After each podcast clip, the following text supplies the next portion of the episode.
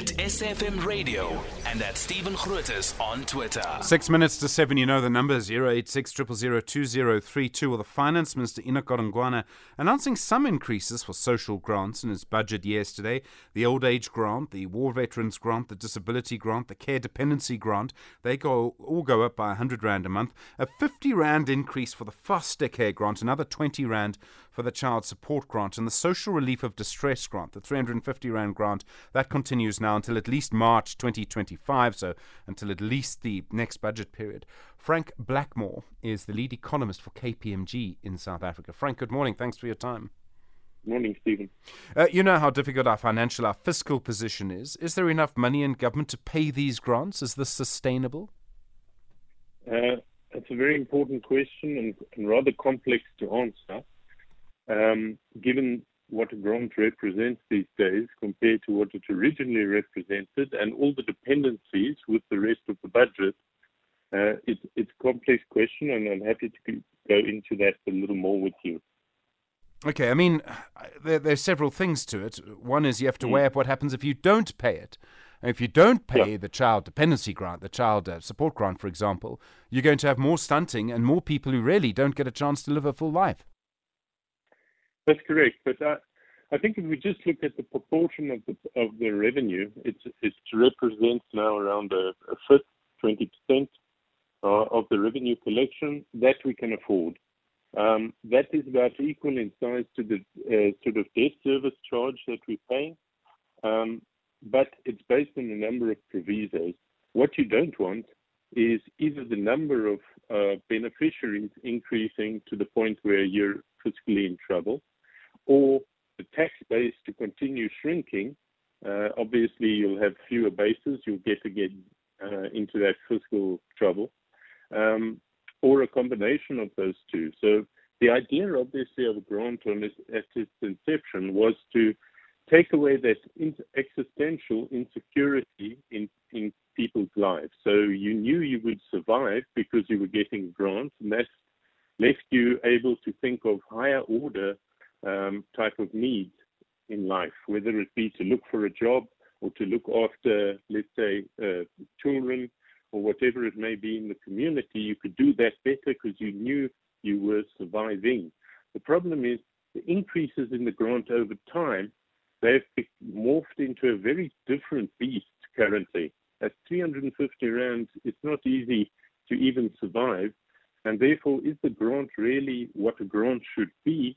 The argument is no, and there's support for this from a recently released uh, report from the Professor Hausmann from, from Harvard's Growth Lab, um, where he said a grant in, in South Africa has really become a payoff for economic exclusion because obviously tax goes hand in hand with the development aspect. And what we've been doing is giving people a grant, but not developing the economy, not developing economic inclusion, not growing the opportunities. And therefore, it is this complex matter. So, on a money basis, we can still afford the grants. But can we afford this well into the future without changing the concept of the grant? No, we can't. We need to develop this, this economy, pull people into the job market, mm. give them their independence, and free them from this, uh, I, I suppose, captured, being captured by a grant. The 350 Rand grant, so brought in during the pandemic, it's now going to go until March 2025. It's been extended. I think this is the third extension. I can't see now how government could withdraw that grant. I think there'll be a huge outcry. And it really matters to people. I mean, we get so many messages and voice notes every day from people who say, I can't get my grant, please help. So people are prepared to queue for it, they're prepared to do all sorts of things to get it. It really matters to them. And this grant, I mean, is it just going to have to become permanent? I think it would be. I think the thinking in this aspect is towards a basic income type grant.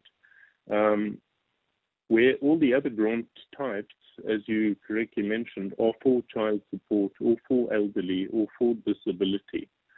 Um, the SDR grant is really just an employment uh, substitute while you're looking for work, while you're trying to develop yourself.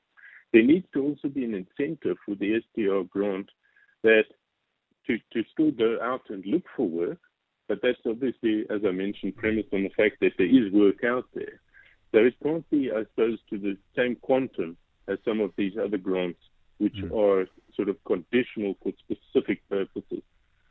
So, just to understand what the numbers you gave us earlier, we're spending 20% of the money that we get on paying mm. interest and another 20% mm-hmm. of the money that we get on social grants. So, mm-hmm. before anything happens, we've spent 40% mm. on social grants and paying back debt.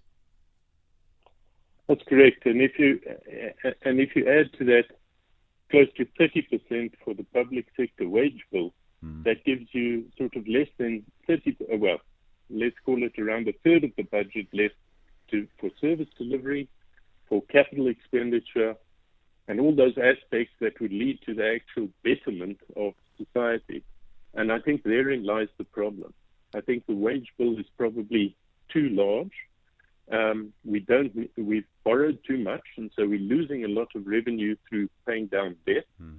And those two things, which the minister correctly emphasized last night, as requiring stability or reduction to a more sustainable level will allow us that fiscal space to continue spending on the things that are important, of which grants are one of those aspects. Frank Blackmore, thank you, lead economist at KPMG. I do appreciate the time in South Africa.